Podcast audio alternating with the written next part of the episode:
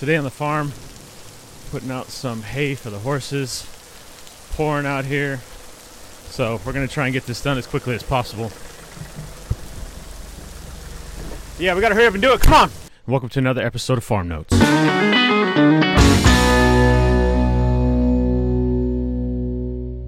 And so today we have a lot of things going on at the farm. We wanted to give a farm update for this farm note. We got some fencing going in. We just put out some hay for the horses. It's soaking outside right now, nice and muddy. My shoes, my socks, my pants are soaked, and uh, it's a wonderful day. Today's farm note, we wanted to talk about what your drive is. Now, days like this on the farm, you know, we have snow, we have rain, it never stops. We're constantly going, and, you know, our passion for animals is what keeps us going. So, what keeps you going? So, hopefully, you got your nice workout in this morning, you're on your way to work, and putting some of our collagen in your coffee. This is a good booster for the day. Again, it has so many advantages to the recovery.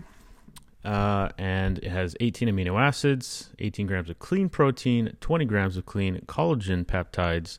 This is type 1 and 3, so it's going to help with your skin, your nails, your hair, your joints, and it easily dissolves in any drink, whether hot or cold.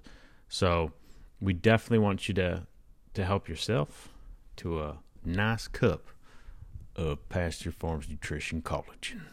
So, we get a lot of questions with our collagen as far as if it is paleo friendly. Yes, it is paleo friendly. It's dairy free, it's sugar free, it's gluten free, uh, it's keto friendly as well, non GMO. Uh, it's got no hormones, no antibiotics, anything like that. We test for metals. Nothing is within our collagen peptides that would be unbeneficial for you. We wanted to give the cleanest source, the purest, and USA 100% beef is what we're giving. So that's our farm note for the day. And we hope your week is going well. Have a nice weekend, and we'll talk to you soon.